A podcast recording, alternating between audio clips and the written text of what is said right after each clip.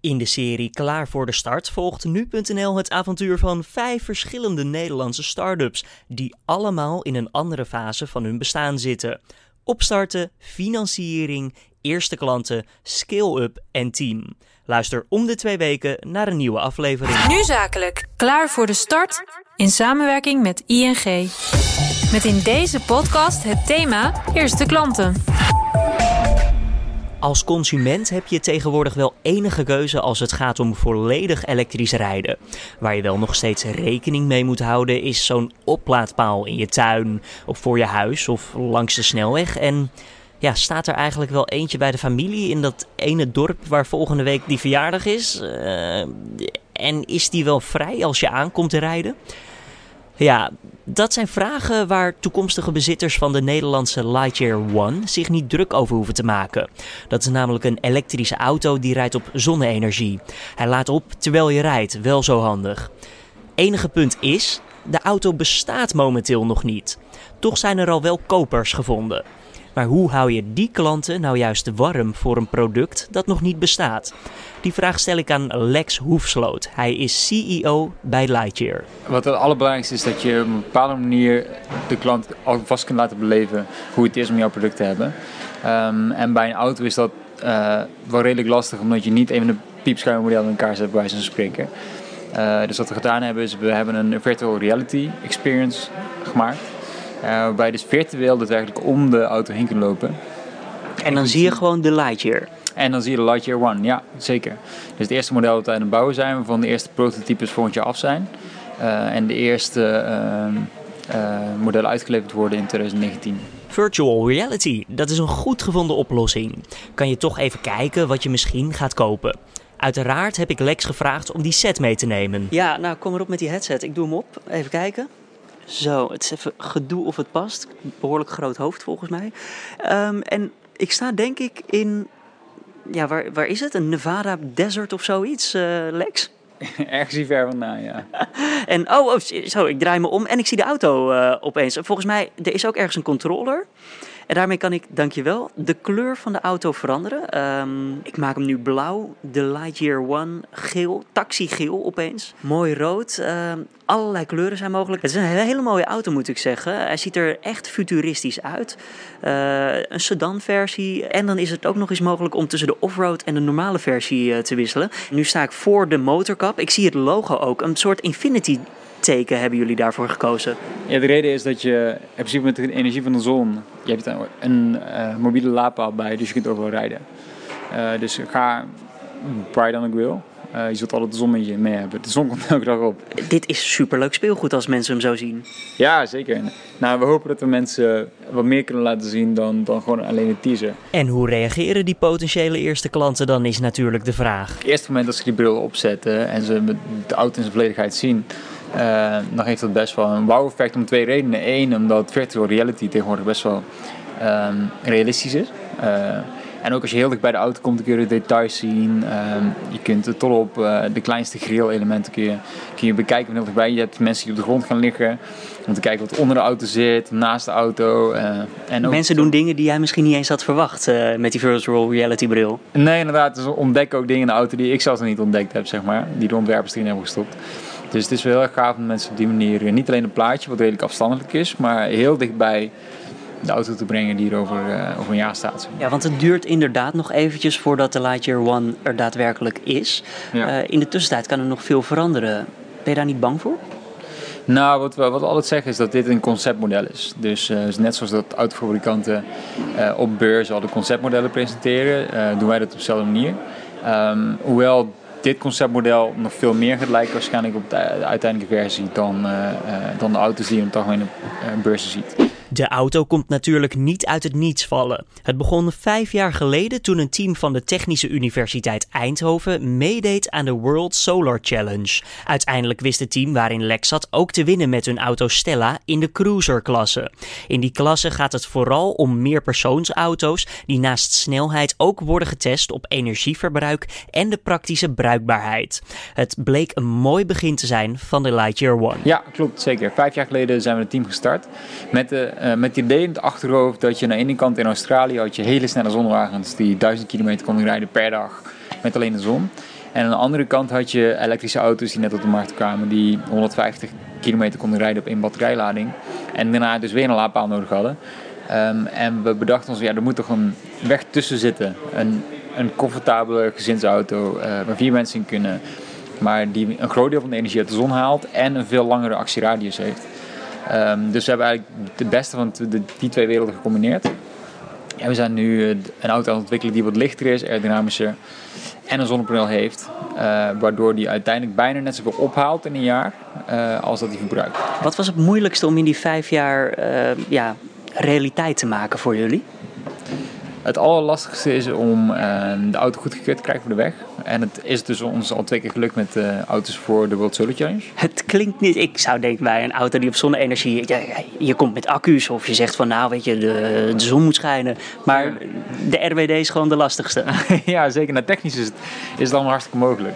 Uh, het is alleen nu nog Um, ja, dus als je naar de wetenschap kijkt, bij zo'n spreken, wetenschappelijk gezien, is het totaal het is out of the question dat het werkt. Dus het, het werkt gewoon. Uh, wat engineering betreft, dus het daadwerkelijk uh, uh, technisch gezien maken van de auto, is het ook prima mogelijk. Ik heb het World Solar Challenge laten zien. Wat er nu nog overblijft, is dat er een markt moet zijn natuurlijk voor het voertuig dat je ontwikkelt. En er moet uh, genoeg geld zijn om daadwerkelijk te ontwikkelen. En daarnaast moet je nog een heel goed team hebben dat met elkaar voor elkaar kan boksen om een auto te ontwikkelen. Want hoeveel mensen werken er nu bij Lightyear?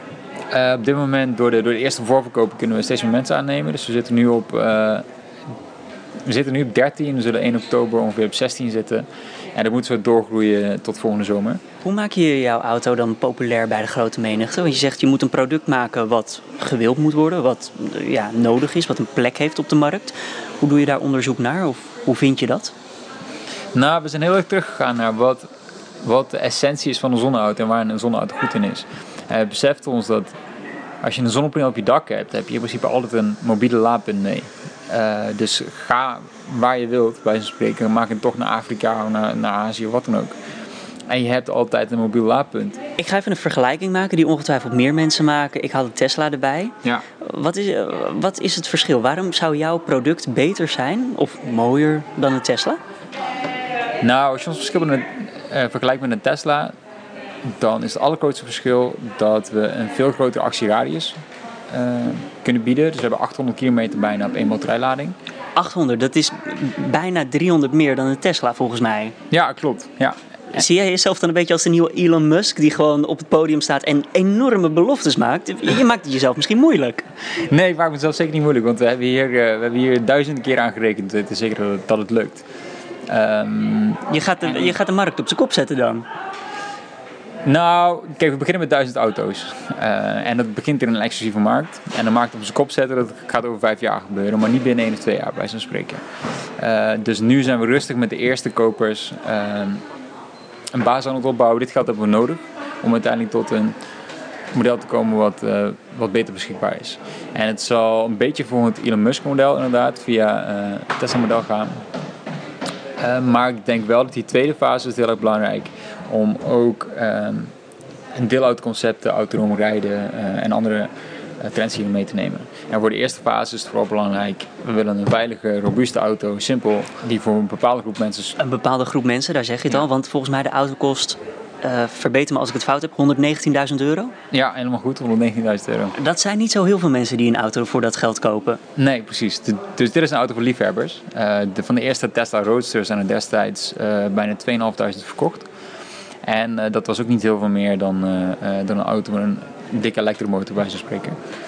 Um, en wij focussen dus op totaal ander concept. We focussen niet op snelheid, maar we focussen op. Um, ja, hoe noem je dat? Op misschien, ja, je, je zei toen straks al een gezinsauto, vier ja. personen.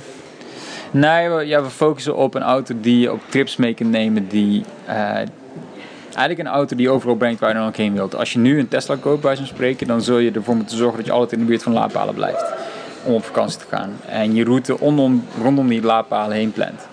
Um, Jullie auto moet altijd zonne-energie hebben, toch? Ja, onze auto heeft overal de zon. Uh, dat is één. En twee, je kunt altijd normale stopcontacten gebruiken als er een keer als je een keer verder moet of je wil s'nachts rijden, et cetera, et cetera. Normale stopcontacten, leuk en aardig, maar die Lightyear One wil je juist omdat je dan niet meer die stopcontacten nodig hebt.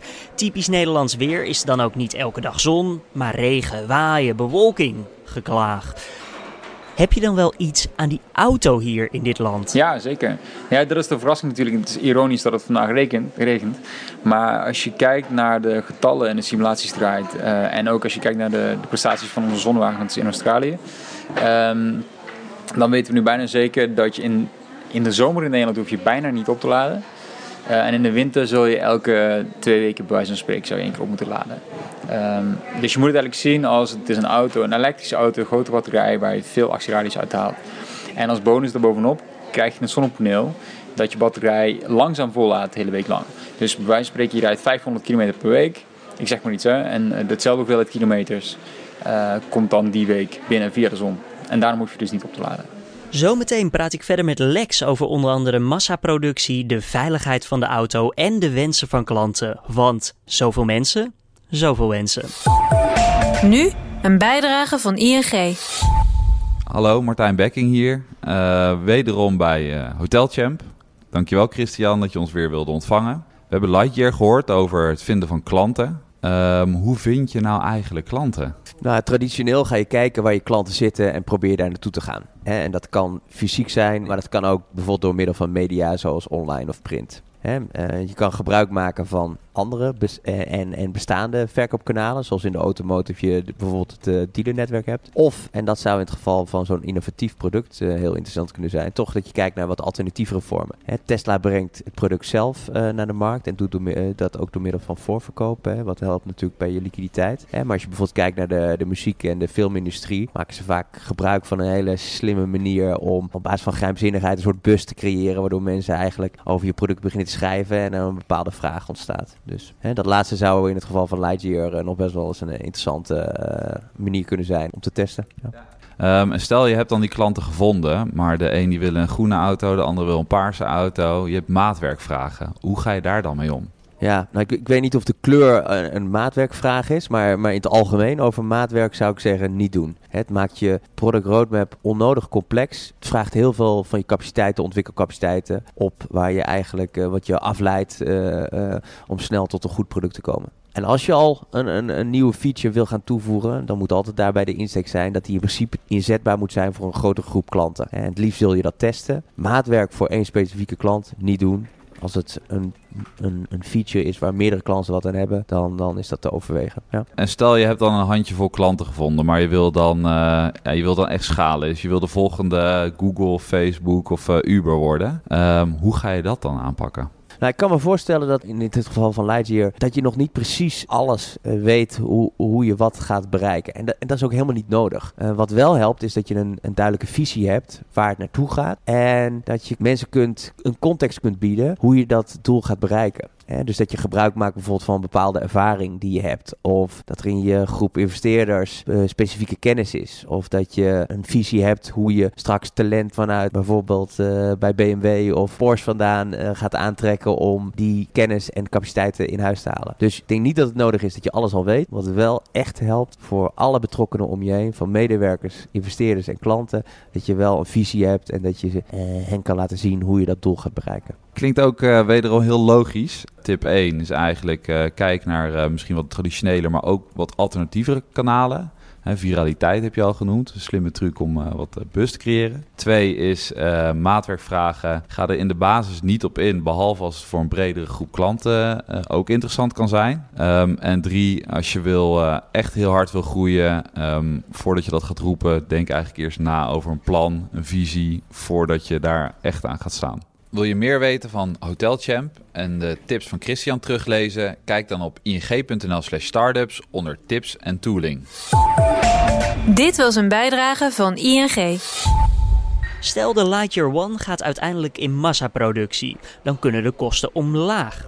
Hoeveel zou die auto tegen die tijd aan kosten is een vraag die je misschien jezelf stelt. Maar volgens Lex is het dan minder interessant voor mensen om zelf nog een auto aan te schaffen. Nou, tegen die tijd zitten we waarschijnlijk in een deelmodel. Dus uh, de auto's zullen dan gedeeld worden tussen verschillende mensen en daarmee kunnen de kosten nog verder reduceren. Is dat een taxi of zo, een deelmodel?